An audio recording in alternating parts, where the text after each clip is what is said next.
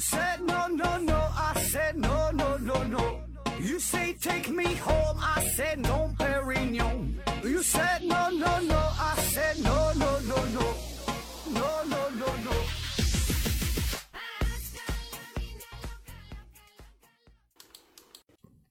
拼命探索，不计后果。欢迎您收听思考盒子，咱还是线上硬广。听节目送奖品，奖品呢现在有这么几样，一个是美人茶公司提供的五大箱子茶叶，一个是大家学公司提供的五大箱子护眼学习台灯，还有一个是大家学公司提供的一份价值五百元的网络学习课程。欢迎大家积极参与抽奖活动，同时呢，也感谢这些赞助商的大力支持。那老听友这就一听就发现了哈，这这期咱又少了一样赞助的这奖品啊，就是 KK 魔法画家公司提供的五大箱的画笔没有了。为啥不赞助了？主要原因就是因为你们呗。经过这么多期的赞助活动，销量并没有明显的增加，别说明显了，就不明显的增加也没有啊，或者说毛用都没有。其实这事儿呢，我也早就预料到了，倒不是因为我这个平台咱这个品牌不行啊，就是你们这帮人啊，太抠了，免免费的送点东西那咋都行，一说花钱要买东西啊，花一分钱那都难受啊，根本不可能通过咱们这个平台把这些赞助商的商品把他们这个销量给提升上去。当然了，在这里咱也是祝愿这些这些赞助商好运吧，祝你们好运，祝你们的呃业绩是蒸蒸日上啊，起码呢不要因为赞助咱们这个。节目啊，提供这么多的奖品啊，导致你们资金链断裂啊。好了，这个继续今天的节目啊，借我一双慧眼系列。那上期节目呢，咱们是聊了显微镜，聊完显微镜之后，很多朋友都已经猜出来了。那这期你就要说望远镜呗，哎，真就猜对了，这个居然都能猜出来，哎，很厉害啊，很厉害。那么。望远镜啊，可以说望远镜的出现和这个显微镜啊，这俩是一回事儿，是师出同门。呃，只不过呢，就是在产生之后，就这个镜子啊产生之后，一个呢是瞄向了微观的世界，一个呢是指向了广阔的天宇。那么从第一台的光学望远镜的出现到现在啊，现在人有大型什么什么射电望远镜啊，这广泛的应用。这望远镜到现在有四百多年的历史，可以说如果没有望远镜，呃，就没有咱现在的天文学。呃也不会发现什么宇宙大爆炸呀、黑洞啊、什么太阳黑子啊，呃，什么宇宙射线这些概念，通通也都都都都没有。甚至咱们连月亮上面长啥样，咱也不知道。所以呢，今天的节目咱就是回顾一下望远镜的历史哈，主要就是这个天文望远镜的发展的历程，对吧？因为你望远镜这东西，你你你看那个地面上这些人吧，再远能看多远没啥意思。所以呢，最终的目的还是咱看天上看星星看这些事儿啊。那先透露一下，今天这个节目出现的人物比较多，而且呢都是大神。这里边有牛顿、有伽利略、呃开普勒、惠更斯、赫歇尔啊，还有哈勃哈等等，就都都是名人。所以今天节目呢能挺热闹，那个听到就算是赚到了。大伙儿呢这个这个仔细收听。啊，下面正式开整。那我们现在一说到世界上第一台望远镜的发明者，通常呢都会说是伽利略这个人啊。那伽利略呢？这人他确实非常厉害啊，各种牛逼的头衔，这个咱就不用过多介绍了。呃，其实说他是第一台望远镜的发发发明者啊，这个这个头衔并不是十分严谨，因为有很多人都比他早嘛，对吧？这个伽利略呢，呃，主要是受他的启发，在以往的这个望远镜的基础上加以改良啊，然后呢是瞄准了天空。那上期呢，我们介绍这个显微镜发明的时候。咱是从一个叫詹森的这个荷兰人开始说起的，当时呢还提了这么一句哈，不知道你还记不记得啊？说另外一个独立发明显微镜，或者说是这个雏形啊，提出这个雏形人叫做汉斯利伯希。我估计你是一点印象也没有了，那就睡着了。那么具体这个发明的过程呢，都差不多，都是无意当中就把两个镜片放在一起，然后就发现远处的这个物体啊被放大了，然后就加以改良呗，哎，这样呢就制成了最早的。望远镜或者叫显微镜啊，都行，其实是一码回事儿，就是把东西放大了嘛。而且这二者就是在这个时候可以说没有什么本质上的区别，就是说你你用这个东西看啥，你往远方看，这个呢就叫做望远镜啊。你要看精液啊，那它就是叫显微镜。那么我在整理这篇文案的时候，包括整理上期这个文案的时候，呃，查了很多的资料，这里边就我发现一个有趣的事儿，就是说提到这个显微镜的发明者，通常呢都会说是詹森啊，詹森这个人。那么一提到望远镜的发明者呢，通常呢都说叫汉斯利伯希。呃，我也不明白是这是啥原因呢？可能是为了找一下这二者的心理平衡，给他们一人安个头衔哈。其实他俩各自都是独立发明了这这这个镜子啊，后来才是经过后人的改良，走上了两个道路哈，一个是显微镜，一个望远镜。那么据说当时这个利伯西。嗯，还把他的这个发明啊，这申请了专利，然后是献给了荷兰政府。很快呢，荷兰政府非常重视这个事儿嘛，对吧？这这东西很很重要，然后呢要求他加以改进。这样的这个利伯西后来还制成了双筒的望远镜。那么这个非常方便啊，看的远方的物体，这这也也是非常的清晰，比这个单筒的要更实用一些。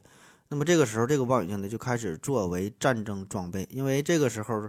呃，荷兰为了独立嘛，正和这个西班牙帝国开始交战，后来管这个战争叫做八十年战争啊，正在处正处于这个时期，就就是这个战争这打真打了八十年哈，这真事儿。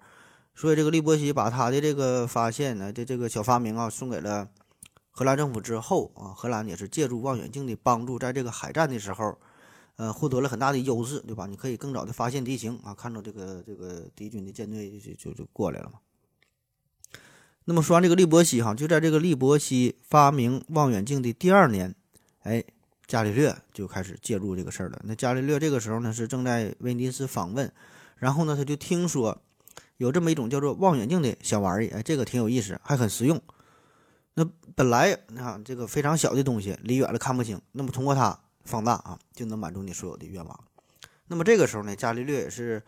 呃，从事一些关于天文学的研究，就想看个星星，看个月亮，看不清楚怎么办？啊，受此启发，他很快就制造出了第一台正经的天文望远镜。那么当时他制作的第一台这个天文望远镜，这个放大倍数啊，只有三倍啊，并不是很理想这个效果。那么再次改良，放大的倍数达到了八倍啊，嗯，效果还是一般。那么再改良之后，达到了三十二倍啊，这个效果就是比较牛逼了。那么这个倍数哈，可以说。呃，到现在来说，这个已经是基本上入门级的，已经是够用了啊。它怎么做的呢？当时他是把一块凸透镜和一块凹透镜装进了一个直径四点二厘米的一个铅管的两端，嗯，这个长度呢大约有一点二米。那么使用的时候呢，凹透镜呢是在靠近人眼的这一边，这个呢叫做叫做目镜哈。那凸透镜是在靠近被观测的物体那一端，叫做叫做物镜，嗯，靠近物体嘛，物镜。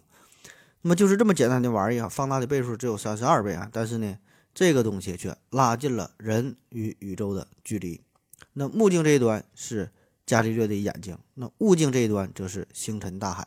那当伽利略把这个望远镜第一次指向天空的时候，人类与宇宙的关系，人类对于宇宙的看法都开始发生着彻底的、深刻的改变啊！原来宇宙是这个样子。那么之前。每个民族、每个地区不同的文化，对于月亮啊，都有着种种的幻想啊，各种传说。那么这个时候，伽利略就告诉咱们，这个月亮啊，没有咱们想象的那般美好，对吧？这上面也没有什么嫦娥，没有什么辉夜姬啊，也没没有什么各种神灵。这里边只有坑坑洼洼的环形山，只有大小不一的陨石坑。除此之外，就是无尽的孤寂与永恒的凄凉，就完全没有咱们想象的那般美好。那虽然伽利略的他的这个观察结果是完全打破了我们对于月亮的种种美好的遐想与向往，可是呢，同时也让我们以另外一种非常冰冷啊，但是呢很科学、很客观的态度，呃，重新审视月亮，重新审视大自然，重新审视这个宇宙。那么那些神话、那那那那些桥段哈，变得呢更加的虚无缥缈哈。我们认识到了一个真正的宇宙原来是这个样子。那么看完月亮之后呢，自然的就是要看太阳了呗。那伽利略就发现这个太阳啊，也不像我们想象中的那么完美。他就发现上面呢也有许多大小不不等的这个这个斑点儿。咱现在知道这玩意儿叫做太阳黑子，但是呢，当时这伽利略呢还嗯整的不是特别明白，对吧？也不知道这个东西是啥，也是很难理解。反正呢，他就发现这个太阳并不是我们想象的这么完美、这么无瑕、这这么均一啊。同时呢，因为这个望远镜，伽利略呢还第一次领略到了银河的绚丽。就是原来这个银河是由密密麻麻的这种大片的恒星聚集在一起所形成的。同时，同时呢，他还看到了人类之前从未见过的大量的比这个六等星更暗的星星。因为以前都是用肉眼呐，用右眼哈，右眼和左眼一起看。那么这时候用望远镜看哈，所以他就知道了。对于这个古希腊天文观测那些结果呢，伽利略也是抱有着呃强烈的怀疑的态度。因为你这个宇宙对吧？他那时候看你看都没看的明白，你能研究明白吗？对吧？你这回这个伽利略人家这个看的更远，你看的更多，所以这个宇宙要比咱之前想象的要大得多，复杂的多。那么这个伽利略啊，同时呢还观察了这个地球的几个兄弟，也就是太阳系内的几个行星啊，以及行星的卫星。在一六一零年的一月份，呃，伽利略从这个望远镜当中就看到了木星附近有四个光点。那么这几个光点啊，这个位置非常特殊，始终呢是在木星的两端来回移动，大致呢是处在呃一条直线上，并且呢是始终离这个木星啊不太远。伽利略呢就推测哈，这些小的亮点啊，应该就像是太阳啊，就应该就像是月亮绕着地球转动这样，只有这样呢才能产生上述这种效果。所以他就推测哈，这个就像月亮一样啊，应该叫叫应该是卫星。当然，这个名字呢是后来开普勒呃通过观察，然后呢提出了说的，把这个新发现的位体、新新发现的这些天体啊，就叫做卫星啊，叫嗯，satellite，sat satellite 这这个这事儿哈，就源于拉丁语，呃，原意呢是指那些趋炎附势、以求宠幸的人啊。完这这个呢引引申义就是卫星。你看这么一说呢，还真挺贴切哈，就绕着这个行星运转哈。那么直到今天呢，伽利略当时发现的这四个天体啊，仍然呢管它叫做伽利略卫星，就是就是木星的这几个这个卫星啊。那后来呢，德国天文学家。也是用古希腊神话当中的人物给他发现的这个四个卫星的分别命名，叫做伊俄、欧罗巴、加尼米德、呃伊卡斯托。说错了啊，卡利斯托。当然这个名不太好记哈，我我也是头一次听说。那翻译成汉语就比较容易记了，分别叫做木卫一、木卫二、木卫三、木卫四。那这是个卫星呢，另外一层发现它这个重大的意义就在于，这个就直接打破了古希腊人他们提出的地心说的思想，对吧？就并不是所有的天体都是围绕着地球运转。你看这几个东西不就是绕着这个木星在旋转吗？伽利略利用望远镜，另外一个发现呢，就是他发现了非常漂亮的土星环。啊，咱现在一提到土星，土星呢必然会想到这个土星环哈，这这是。可以说是整个太阳系当中最为绚丽了啊，就是就最为漂亮的啊一一个一个形象。那么问题就是啊，当时伽利略呢并不知道这个土星环到底是啥，他只是看到在这个土星的两侧好像是有一些附属物。嗯，当时他觉得这个东西可能就和木星的呃周围这些东西一样，就是类似于卫星啊一样。可是呢，通过他不断的观察，他就发现这个日复一日啊。这两个附属物的大小，它会发生变化啊，不是均匀的。那么两年之后呢，竟然发现这这些附属物呢，居然完全消失不见了。所以这个事儿呢，当时让这个伽利略是大惑不解啊，并不能从理论上解解释这个问题。那么在一六一六年，那些奇怪的附属物在消失之后，又重新的出现了在他的望远镜当中。所以这个事儿他就觉得哎很奇怪。那终其一生呢，他也是没能弄明白这个这个是咋回事儿啊。那从今天的这个理论来看呢，呃，就是当时伽利略的这个望远镜啊，非常 low 哈，可能观察的效果也是十分的有限啊。比起现在，咱现在花几百块钱可能就能买一个放大五六十倍的望远镜了。可是呢，伽利略当时他的这个贡献，他这个望远镜哈，给我们带来了一个全新的视角，给我们带来了一场天文学上的。革命让这个天文学从此进入到了望远镜时代，啊，告别了这个肉眼时代。那顺便说一句，就上面说的这种望远镜的结构也被称为伽利略式的望远镜，因为这个是整个一个大的模式啊。后续呢，很多人也在模仿的这这个形态。那么在伽利略之后呢，这个望远镜的发展，这个口径每一次呢都在增大，这样呢都导致我们认知宇宙的这个眼界也是不断的扩展。那现在这个国际天文学联合会和联合国教科文组织为了纪念伽利略造出第一台天文望远镜，这个时间是一六零九年啊，所以呢，在这个二零零九年的时候，你看这不正好是四百周年嘛，还进行了一系列的庆祝的活动啊。你看这个就是十年前的事儿啊。那第二位啊，说完这个伽利略之后，第二位要出场的大臣是开普勒啊。这个人估计大伙儿也都听过了，这是名人，也是天文学上泰斗级的人物了。咱最熟悉的就是开普勒提出的行星运动的三大定律。那其实呢，这个不仅是这个三大定三大定律哈，这个开普勒。在制造望远镜方面，呃，起码是在这个原理设计方面啊，也是十分的了得。他有一本书就叫做《屈光学》。那在这本著作当中呢，他提出了另外一种天文望远镜的制作方法。那之前说这个不叫伽利略式的嘛？哎，他就提出了另外一个完全不同的方法。呃，这种望远镜呢是由两个凸透镜所组成，呃，效果呢就是比伽利略的望远镜视野更加的开阔，但是。据说是开普勒并没有真正的把这个望远镜给制造出来，他只是提出了这个这个理论。后来呢，是有一个叫做沙伊纳的科学家，按照开普勒的理论呢，让理想照进现实啊，还遵照这个开普勒的建议，就制造了一个呃，制造了第三个凸透镜，三个凸透镜啊，制造了这么一个望远镜的结构。这样结果就是把第二个凸透镜，呃，作为望远镜。能把这个这个倒向啊，就变成了一个一个正向啊，所以呢看起来呢效果更好。那么这种望远镜应用的原理呢就是光的折射呀，所以呢这个也叫做折射式望远镜。呃，现在几乎可以说是所有的这个折射式的天文望远镜都是采用开普勒式的光学系统的，这这这个结构哈没有什么本质上的改变。呃，应用的也是比较广泛了啊，这这这个呢叫做开普勒式望远镜哈。那么之前说那种伽利略的伽利略式的望远镜，到现在也是几乎是被淘汰了，几乎没有啥应用了。那么开普勒式望远镜呢，对比来说就是设计更加简单，更加方便，视野也是很开阔。当然它也有它的缺点啊，就是存在着色差的问题，而且这个体积呢一般比较大。那咱说这个沙伊纳这个人啊，他是利用开普勒原理呢，是制成了望远镜，制作之后也就开始看呗。哎，同样啊，这里边他也是看到了伽利略之前所说的太阳上的黑点的问题。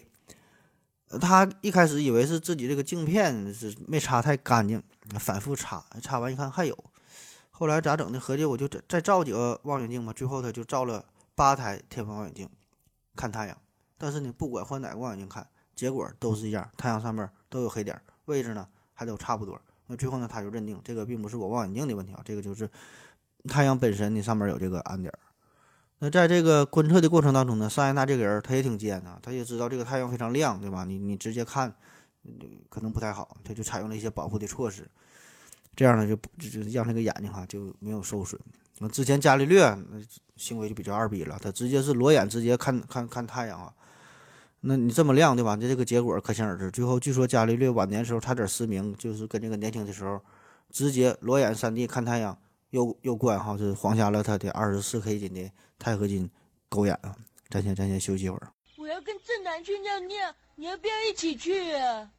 我也要去。哎，风姐，我要跟正南、阿呆一起去尿尿，你要不要一起去啊？好了啊，喝了口水回来，咱们咱们继续聊。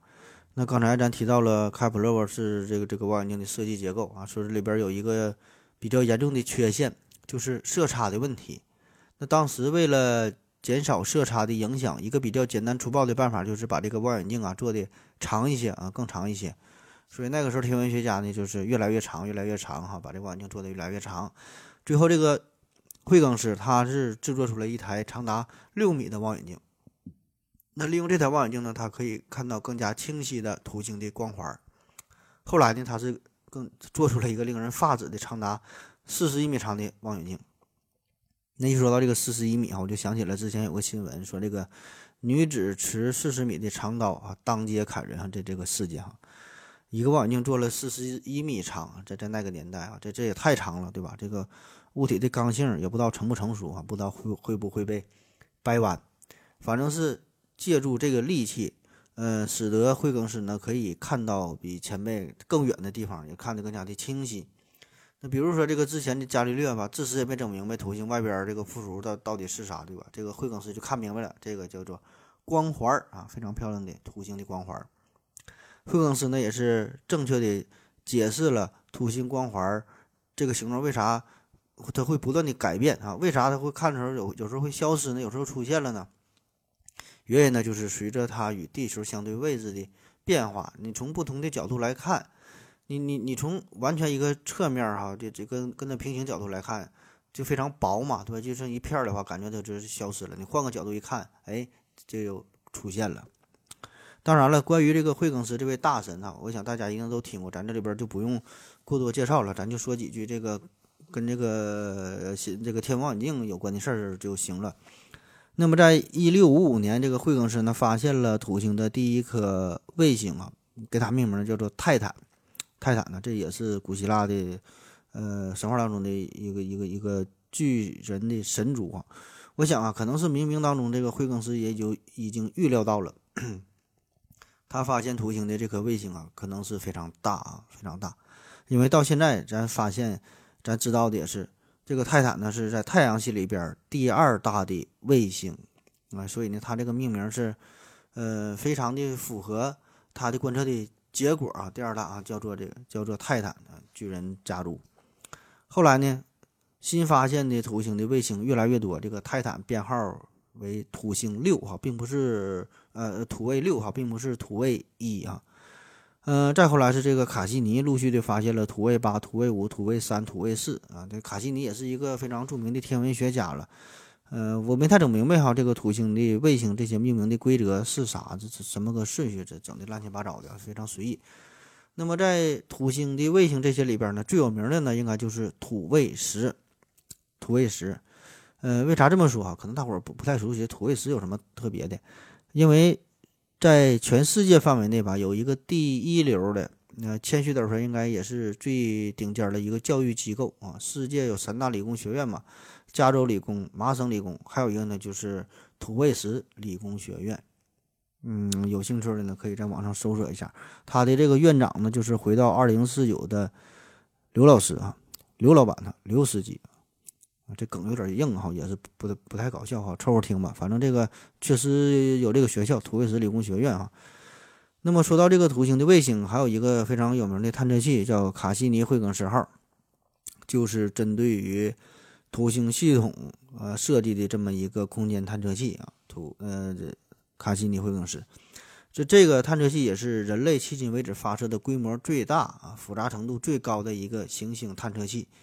那就在咱们公司文案组整理出这篇文案的时候，就是咱正在咱录制这个节目的时候，天文圈又传出一个大新闻啊，就是前两天的事儿啊，就刚刚的事儿。这个土星又新发现了二十个卫星，你想想，二十个这多多对吧？地球咱就这么一个卫星，就这么一个月亮。那么这样，这个土星的卫星就达到了八十二个，就超过了木星的七十九个。这样的土星就成为了太阳系当中拥有卫星最多的行星。而且现在呢，网上还正。整了这么一个活动，就是说给这些卫星起名，呃，要求以这个神话人物命名啊，这个也算是保留了，呃，卫星的一个传统的命名的一个习惯哈。有兴趣的朋友可以在网上搜一下。嗯，那好了，说完这个惠更斯啊，惠更斯之后啊，下下一位大神就要出场了，呃，可以说是科学江湖上一等一的高手，哪有事哪到，基本的不管谈啥都能说到这个人牛顿啊。牛顿其实本来不想说他，对吧？关于他的事儿太多了，但是确实绕不过去呀。这这个牛牛角呀，就是虽然他关于望望远镜这个事儿吧，他是一不留神的这么一个小操作，哎，但是呢，就这么一个小设计，却足以颠覆啊整个呃望远镜的呃一个历史吧，可以说，因为它这是一个全新的设计。刚才咱们说到了嘛，这个惠更斯为了减少色差的问题，把这个望远镜做得越来越长，越越来越长，做到了四十一米。可是呢，尽管如此，你也不可能从根本上解决问题，对吧？只能是逐渐减小，但是并并不能从根本上改变。那咱稍微介绍一下，一直说这个色差色差这咋回事啊？呃，很简单，色差色差啊，就是颜色的差别。太阳光或者是白色光啊，它并不是真正的它是白色的光，它是由七种颜色构成的嘛，对吧？太阳，太阳给我们带来七色的光彩，叫做红橙黄绿蓝靛紫。那么这个太阳光经过三棱镜之后，就会进行分解，变成不同的颜色啊。这一听就明白了，对吧？这就是当年牛顿正在研究的课题嘛，这个三棱镜光的分解的事儿。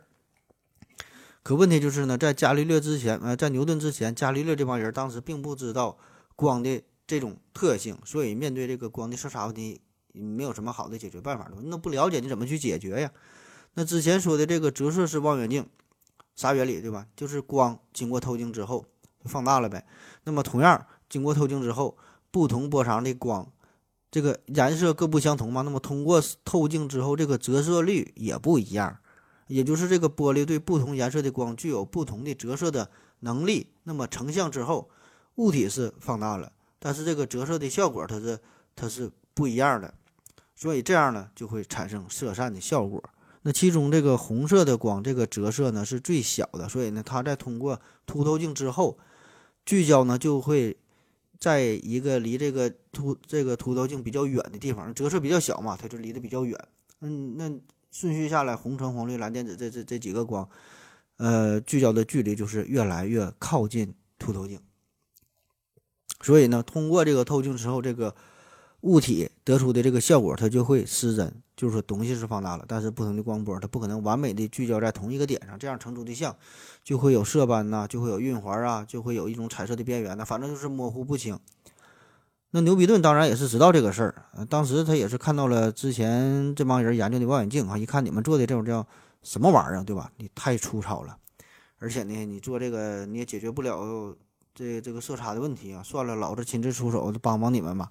于是乎呢，他就开创性的做了一个反射式望远镜。那这和之前说的折射式望远镜的结构完全不一样。他怎么做的呢？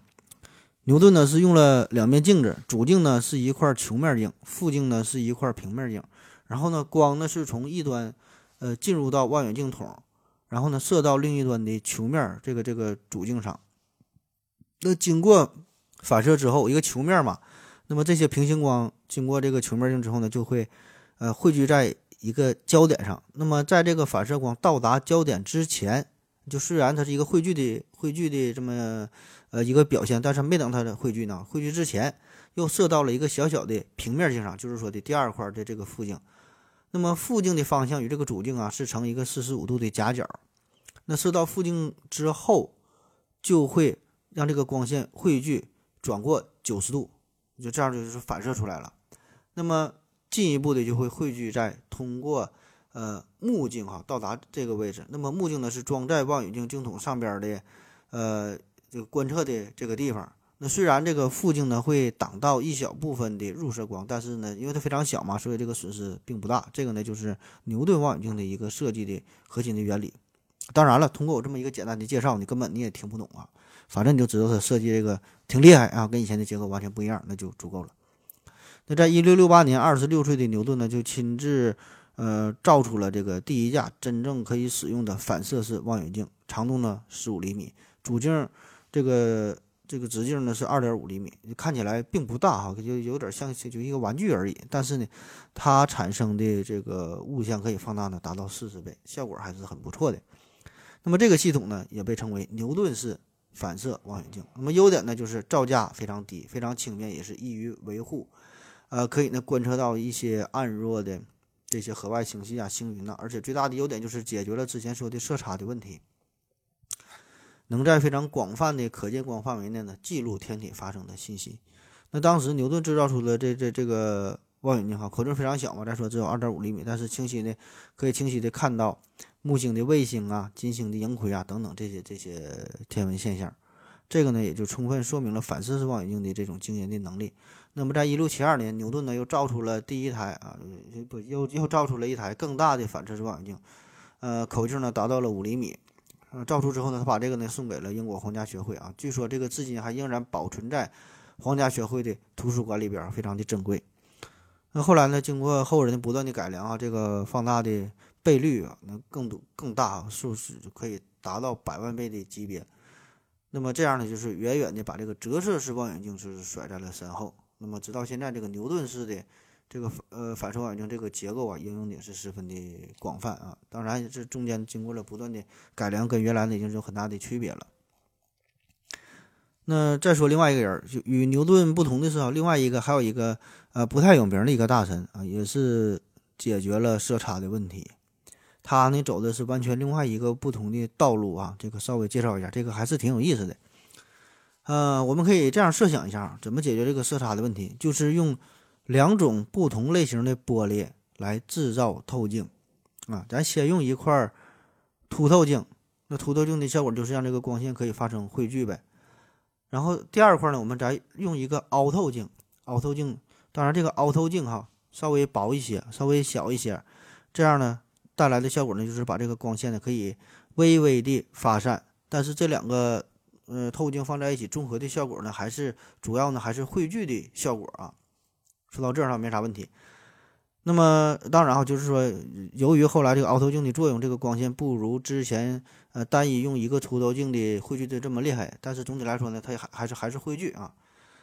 把这俩放在一起有什么好处呢？就是通过这个凹透镜和凸透镜的综合的效果，就可以把这个色差的问题哎就给综合掉了。也就是说，第二块这个凹透镜虽然起到了一定一定的发射的呃这个发散的副作用。但是更重要的是呢，它就是解决了色差的问题，就把之前这个散开的这个光啊，重新的聚在了一起，这样呢得到的效果就更加的逼真。不知道你听懂没听懂啊？反正大概就是这个意思吧。那么早在十八世纪，英国的一位律师兼数学家叫做切斯特·莫尔霍尔普啊，这个人他就是呃已经提出了上述的这个设计的理念。那么呢，他就发现这个火石玻璃的色散显著的要超过免盘玻璃的色散的。效果，也就是说有这么两种玻璃，具体是啥不用管，反正是两两种玻璃。这两种玻璃有啥特点呢？它们的折射率是一样的，但是它们的色散效果却不一样。那么这样呢？如果把它们分别制成凸透镜和凹透镜的话，那么找到一个合适的比例，就是让这个凸透镜厚一些，凹透镜薄一些，然后把它们拼接在一起，那么这样就可以让它们的色散的效果互相中和，同时呢还能产生。折射的效应，结果就是把这个物体给放大了呗，对吧？你就还解决了色差问题，这就非常完美了。那么这个条这个想法确实说是非常的天才啊，这个呢就叫做复合式透镜。那么当时他提出这个想法之后，那他他就合计，我就制造这个透镜，但是你制造透镜这不是一个人的事儿，对吧？你就得呃让一些厂家代工啊制作嘛。那么为了能够保守这个秘密。他就当时想到了，在一七三三年，他就想到了分工哈，找到两个厂商分别制造，一个让这个厂商制造凸透镜，一个让这个厂商制作凹透镜，对吧？你这样制作完之后，拿到两个成品，自己组合不就完事儿了吗？哎，想的挺好。可是呢，有个词儿叫做“嗯，无巧不成书”。无巧不成书怎么说呢？就是当时他把这个 自己的定制的这个计划给了两个厂商嘛。这两个厂商都很忙，所以这两个厂商了又找了第三方进行代工，结果呢就是他们不不谋而合的把他交给的这个任务同时转交给了共同的第三方。这个第三方的主管叫做乔治巴斯。那巴斯几乎在同一时间接到了这两个任务，他一看你这个任务哈是同一个人提出来的，都都是霍尔普的这个人啊，他要制作两块透镜啊，一个凸透镜，一个凹透镜。那么按照这个设计图纸来看呢？制作的凸透镜、凹透镜呢，还能完美的、紧紧的贴合在一起，那很自然的，他把这两个透镜生产出来之后，他就摁在一起了呗。拼接之后，他一看这效果啊，我操，太牛逼了哈！这可厉害了，不但你可以把物体放大，而且以前出现的那些色差的问题完美的解决掉了。那后来这个全新的设计就慢慢慢传开了，然后不断的改进哈，呃。这里边需要再提出一个人，叫做多朗德哈，这个人也是非常的厉害啊，啊，提一下就完事儿了，咱就表示对他的尊重。好了，呃，咱们再休息一会儿。我要跟正南去尿尿，你要不要一起去啊？我也要去。哎，风姐，我要跟正南、阿呆一起去尿尿，你要不要一起去啊？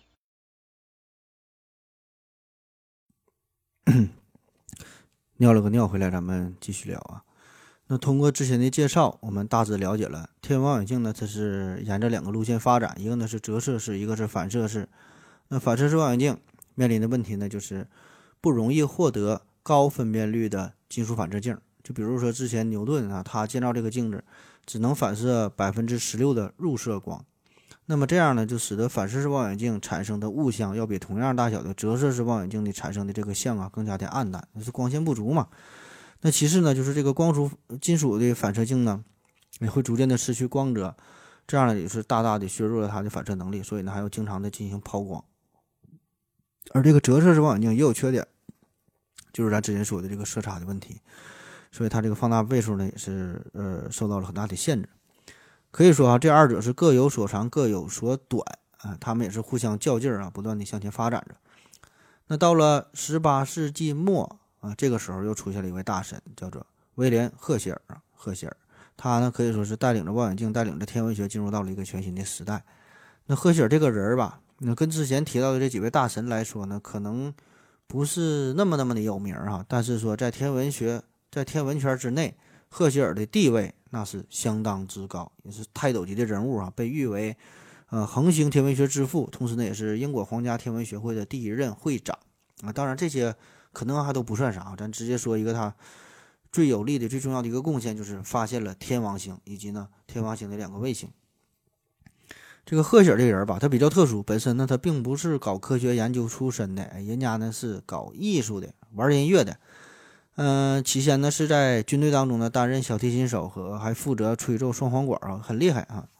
呃，会拉会弹啊，会吹啊。本来他是想当一个作曲家，想要参加选秀节目啊，走上星光大道的。业余爱好呢，才是研究天文学。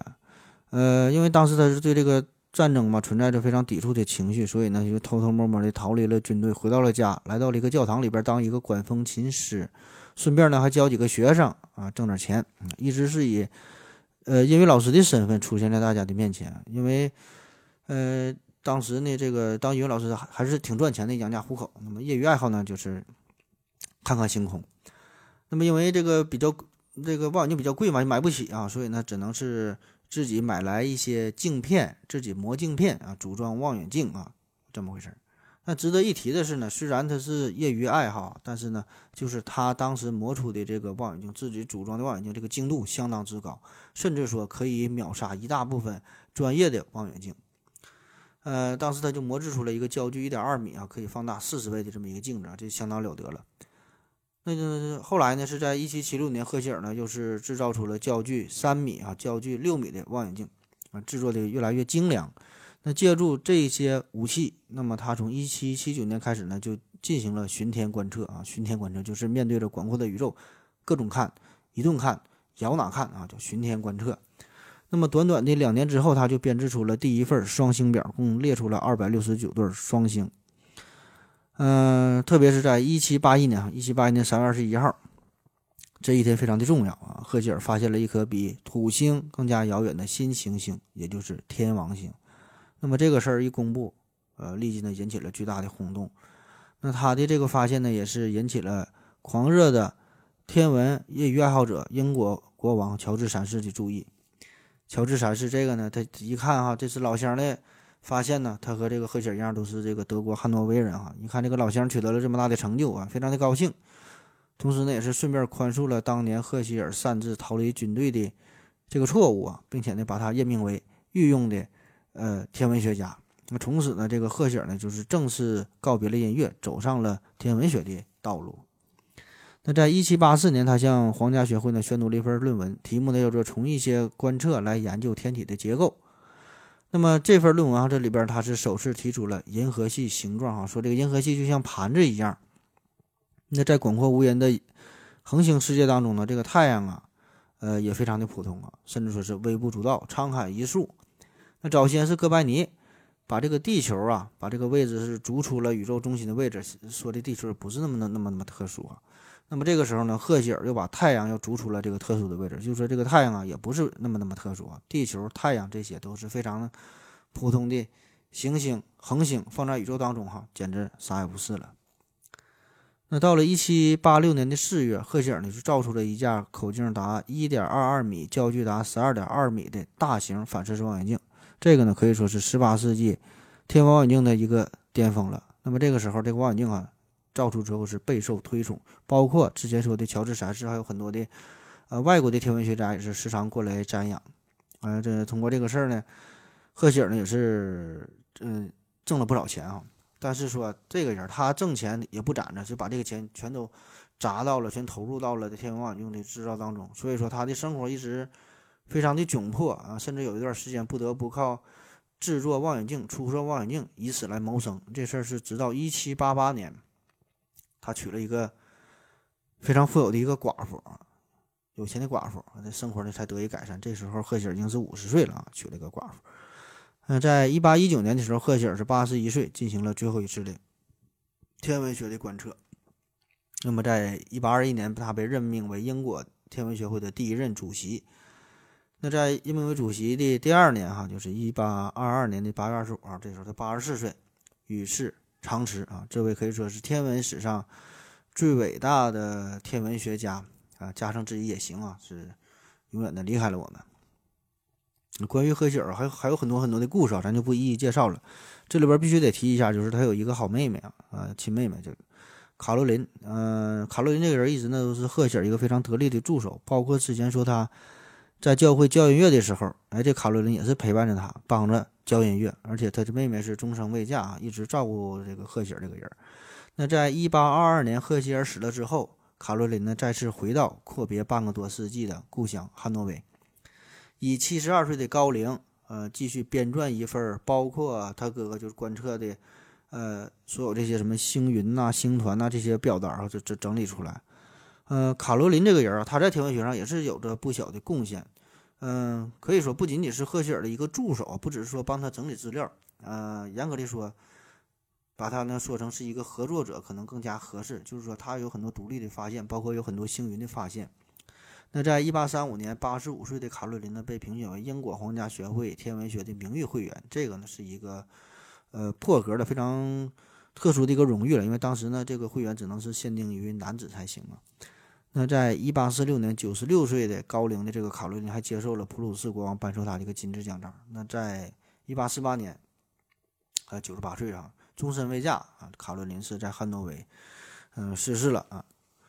那么这个赫歇尔家族啊，还有一个人是赫歇尔的儿子，也是子承父业，在天文学上很有建树。可以说，这个赫歇尔一大家子在英国天文史上的权威地位啊，几乎呢是长达一个世纪之久。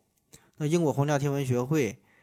它这个图案呢，有个四张的图案，就是威廉·赫歇尔的那座像巨炮一样的一个大型望远镜啊，这也是对他的一个纪念了。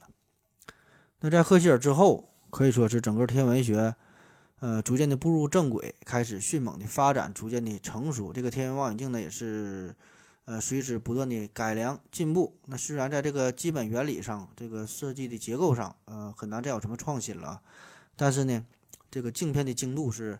变得越来越高，口径呢是变得越来越大，那么这样呢就可以让我们对宇宙的观测啊看的是越来越远，也是更更加越来越清晰吧。那么此时呢，各路天文学家也是各显神通。那虽然并没有什么特别特别有名的大神啊，不像之前一提伽利略、惠更斯这帮人啊，但是说这个时候的天文学家呢也在不断的努力着，不断的改进天文望远镜的技术啊。嗯，那接下来咱就挑一个比较有代表性的，嗯。有一些重要贡献的一个人儿叫海尔啊，这名也好记啊，海尔兄弟那个海尔。海尔呢，这个是美国的天文学家，他本身呢并没有太多钱，但是说呢，在他的组织之下吧，美国呢是安装了不少的巨型的望远镜，那做出了不小的贡献。比如说，在这个叶斯凯天文台安装了一个一点零二米的折射式望远镜，这个呢，直到现在呢都是世界上最大的一个折射式望远镜了。那利用这个望远镜呢，也是首先。第一次啊，人类就证实了银河系呢是一种螺旋状螺旋状的星系。那在一九一七年呢，这海尔呢组织在威尔逊山天文台是安装了一个二点五四米的口径的胡克望远镜。嗯，这个望远镜哈，嗯，三十年之内啊，在它安装之后三十年之内，也是唯一一个能够提供借以确定银河系实际大小与我们太阳系所处位置信息的仪器啊，所以这个意义重大。那么这样呢，利用这个望远镜也是使得人类可以估量出自己所在星系的大小和性质，估算出河外星系的本质和运动。还有一个呢，非常重要的就是他在帕洛马山天文台安装的一个五点零八米口径的反射式望远镜。那么它拍摄和分辨出的遥远天体的能力啊，这个比之前说的胡克望远镜还要优越的多，能够拍摄出二十三等的暗星。能够探测出距离我们远达几亿光年的非常暗弱的星系。那为为了纪念海尔的这些功绩吧，那么这架五点零八米的望远镜哈，最后呢被命名为海尔反射望远镜。这个人吧，呃，咱不说嘛，他是个天文学家，就是专业的能力很强，同时呢，他有个特点，就是很能说，很会讲，很善于游说。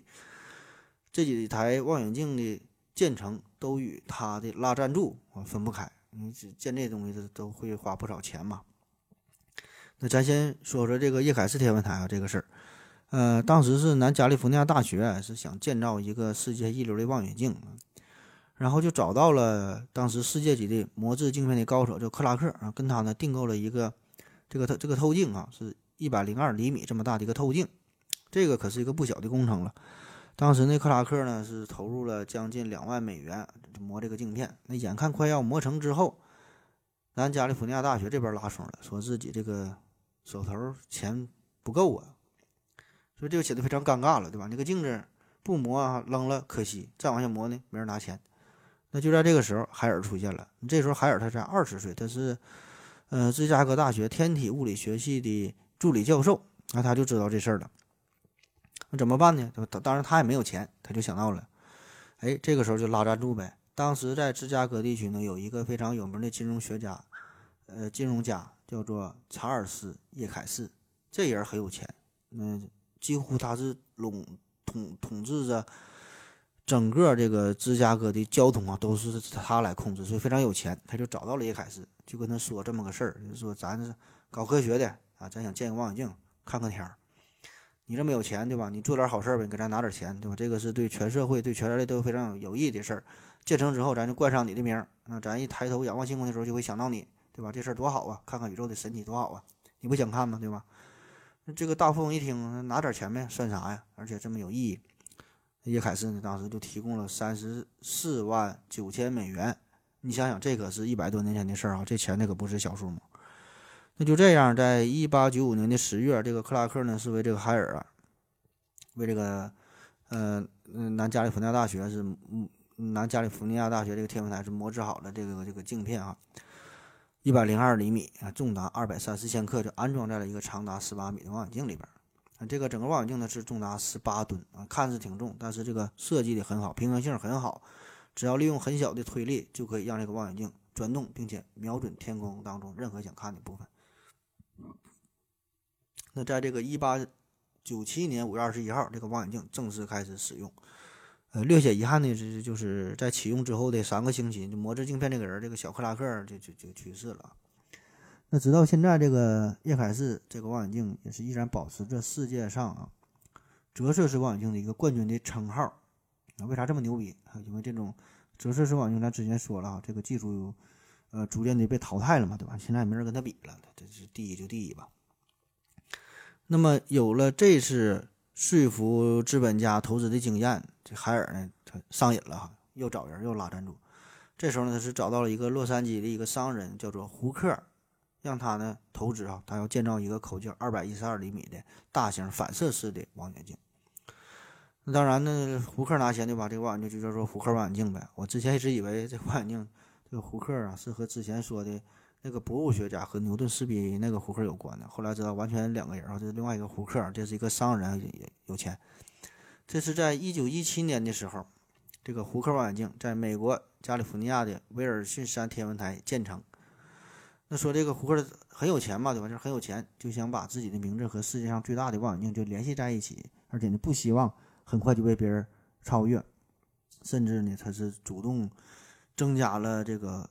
款项啊，就拿钱你就造啊，建一个世界最大的，别让别人超过我。那为啥说这个要建一个二百五十四厘米有啥意义啊？换算一下，换算一下，英寸就是一百英寸啊，凑个整，一百英寸，可以说是当时世界最大的了。那么也正是利用这个胡克望远镜，有一个叫做哈勃的人，他发现了宇宙正在膨胀的事实啊，这个事儿咱都听说了，但是用的这个望远镜咱可能不知道，这就是胡克的望胡克望远镜啊，哈勃的这个观测发现的。那么，在长达三十年之久的时间内，胡克望远镜确实都是保持着世界上最大的反射望远镜之王的称号。那么，在这段时间里，也是为天文学做出了非常卓越的贡献。那么，再说这个第三架的望远镜啊，到了一九二三年的时候，这个海尔的身体不太舒服，就是准备退休了。而且，另外一个原因呢，就这个时候，这个洛杉矶这个地区迅速的发展，所以这个时候夜晚的灯光这个污染非常的严重。这个呢，对于天文观测来说是非常不利的，所以这个时候呢，海尔呢，他就想另外寻觅一个地方，找来找去，最后找到了威尔逊山东南大约一百四十五千米地方，有个叫帕罗马山，这个地方当时呢是处于一个未开发的处女地，人烟稀少，这个就是一个绝佳的，呃，天文望远镜的天文台的一个一个选址啊，就就决定在这会儿要做一个，要做一个口径五百零八厘米的，这么一个望远镜。为啥是五百零八厘米？换算一下，口径就是二百英寸。这时候找谁呢？他是找到了洛克菲勒基金会，从这里边获得了一笔巨款啊，他就开始干起来了。那么这个工作很不容易哈，虽然说在资金上有了足够的保障，对吧？洛克菲勒基金拿钱，对吧？你就干呗。但是来说，你这个五百零八厘米的，你想想这么大的一个一一一个一个玻璃啊，这么大块玻璃，哪怕是非常微小的这种温度的变化，也会导致它的膨胀或者是收缩。重则呢，可能是让这个玻璃啊干碎了；轻则呢，也是让它。这个精度会受到影响，会发生这个曲面的变形，对吧？就不那么精准了。那么浇铸好的玻璃的毛坯，据说呢是在非常严格的温度的控制下，花了十个月的时间才渐渐的冷却成型啊。目的呢就是为了就是避免它发生这个变形。那么当时这个玻璃镜片生产的地方呢是在纽约一个叫做康宁的玻璃厂啊，康宁玻璃厂。估计有一些喜欢，嗯。那个呃，手机啊，就研究研究手机、研究手机的朋友，都听过康宁嘛？康宁大兴人应该总听过吧？没听过就算了，反正就是这个康宁玻璃厂非常牛逼，这个地儿。那从康宁玻璃厂，这个是在纽约嘛？到这个帕罗马山，这这很远呐，几乎是横跨了整个美国，所以运这块大玻璃那也是挺费劲儿啊。当时是开了一个专线，这个火车呀。速度也不敢超过四十千米，一点点慢慢往前走的吧。因为整个这么玻璃是五米多的直径，所以这经过很多的地方非常惊险。这两边可能只留出了几厘米的距离啊，很不容易。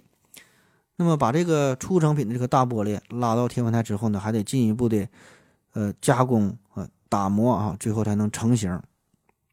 这个反射镜本身是重达十四点五吨，镜筒呢重达一百四十吨，整个望远镜的可动部分就重达。五百三十吨啊！但很遗憾的就是，这个海尔呢，并没有等到这一架望远镜落成，就是早一步的就离开了人世。那么再往后的发展啊，再往后的发展，这些望远镜的发展，咱常人来说就越来越看不懂了。嗯，比如说这个德国人施密特，他是制成了可以消除球差和轴外相差的施密特式。折反射望远镜就是把这个折射和望和反射望远镜这个这个优点综合在一起了。再到后来呢，就是有一个法国的天文学家叫做里奥，他呢制制作出了日冕仪，这些呢都是，呃，在望远镜上这个历史上来说都是非常的重要啊。那么当今呢，这个天文学家呢就是把这个计算机啊应用到了望远镜的设计、架构和操作的各个阶段。也就促使了新一代效能更佳的望远镜的来临。那结果呢是产生了许多不同的模式，适用于各种不同的任务。那么此后的发展，这个望远镜啊，口径必然是越来越大。同时呢，各个望远镜呢还可以组成光学干涉仪进行高分辨率的观测。比如说这个，嗯，说一个比较有名的，这个是欧洲南方天文台建造的位于智利的帕瑞纳天文台的大型光学望远镜，叫 Very Large Telescope。Very Large 非常大了。呃，叫甚大望远镜啊，甚大，这名儿也是简单粗暴。再说一个比较有名的，就是二零一四年六月十八号，这个智利推平了嗯塞罗亚马逊山的山顶，在这上面呢安置世界上功率最大的望远镜——欧洲特大天文望远镜 EELT 哈，世界最大的天空之眼，宽度呢近四十米，重量呢大约两千五百吨，造价呢是八点七九亿英镑，换算一下就是九十多亿人民币了。嗯，据说这个是有望在二零二二年是正式投入使用啊，还有一大堆其他的什么各种望远镜，咱就不一一介绍了。那今天说的这些望远镜啊，有一个共同的特点啊，咱说这些事儿就是都是以光学原理作为基础的，也就是光学式望远镜啊，这个是今天咱节目的重点。那经过四百多年的光学望远镜的改良，我们呢不但对太阳系的行星有了了解，对于银河系呀，对于什么各种星系、星云呐，有了更多的认识。特别是最近这几十年来吧，科学家是凭借着计算机的辅助，突破了以往的许多的限制，也是造出了多面反射镜组成的单一影像、拼线式的呃立体摄影等等啊各各种高解析的高画质的望远镜。那么再加上电子耦合装置的问世，对天文显示产生了更加深远的影响，也是强化了影像啊，促使我们对于观测的结果是形成了许多不同的新的见解、新的观念。这四百年来吧，可以说是凝聚着人类雄心勃勃勃的追求与智慧。这个望远镜的口径从小到大，嗯，当然了，这个远不是我们人类当今的水平。那么，因为光学望远镜啊，这个只是望远镜光天文望远镜的发展的一个初级的阶段，那么？到了后来呢，就有这个全电磁波的望远镜，而且这个望远镜也是从地面要到空间哈，到这个空间望远镜。当然，这个是下期节目的内容了。那回顾这段历史，望远镜已经成为了人类文化可以说是最伟大的奇迹之一。那不仅仅是在天文学方面起到了一个革命性的作用，也是影响着。整个科学的发展，啊，影响着整个人类人类社会的进步，影响了我们对于宇宙的观念，对于宇宙的一个理解。可以说，这个天文望远镜也是帮助我们打开了一个通往宇宙的大门。那么，从此，无数的天文爱好者、天好天文爱好者啊，天文学家都投入到了宇宙奥秘的探索当中。那也正是这多人的这么多人的努力啊，他们的观测。也让我们掀开了宇宙的神秘面纱。那也正因为他们不懈的努力思考与研究啊，我们也是渐渐的走出了呃我们这个蓝色的星球啊，让我们呢看得更远。那么一个崭新的世界，嗯，逐渐的呈现在我们的面前。好了，今天的节目就是这样了，感谢大家伙收听，谢谢大家，再见啊！别忘了参加抽奖活动。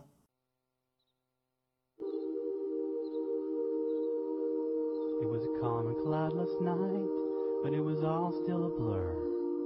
The shaking of our universe was just about to occur.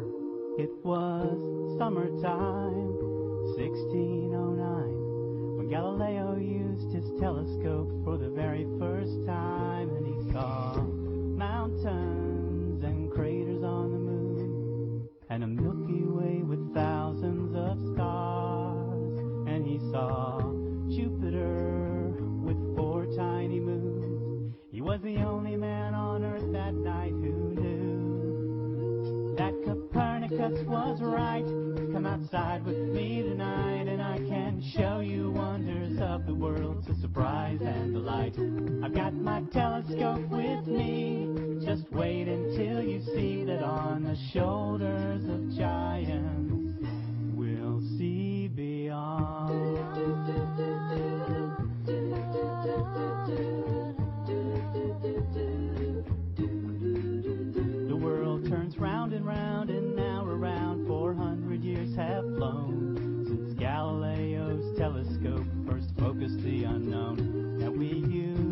Bigger glass to peer into the past,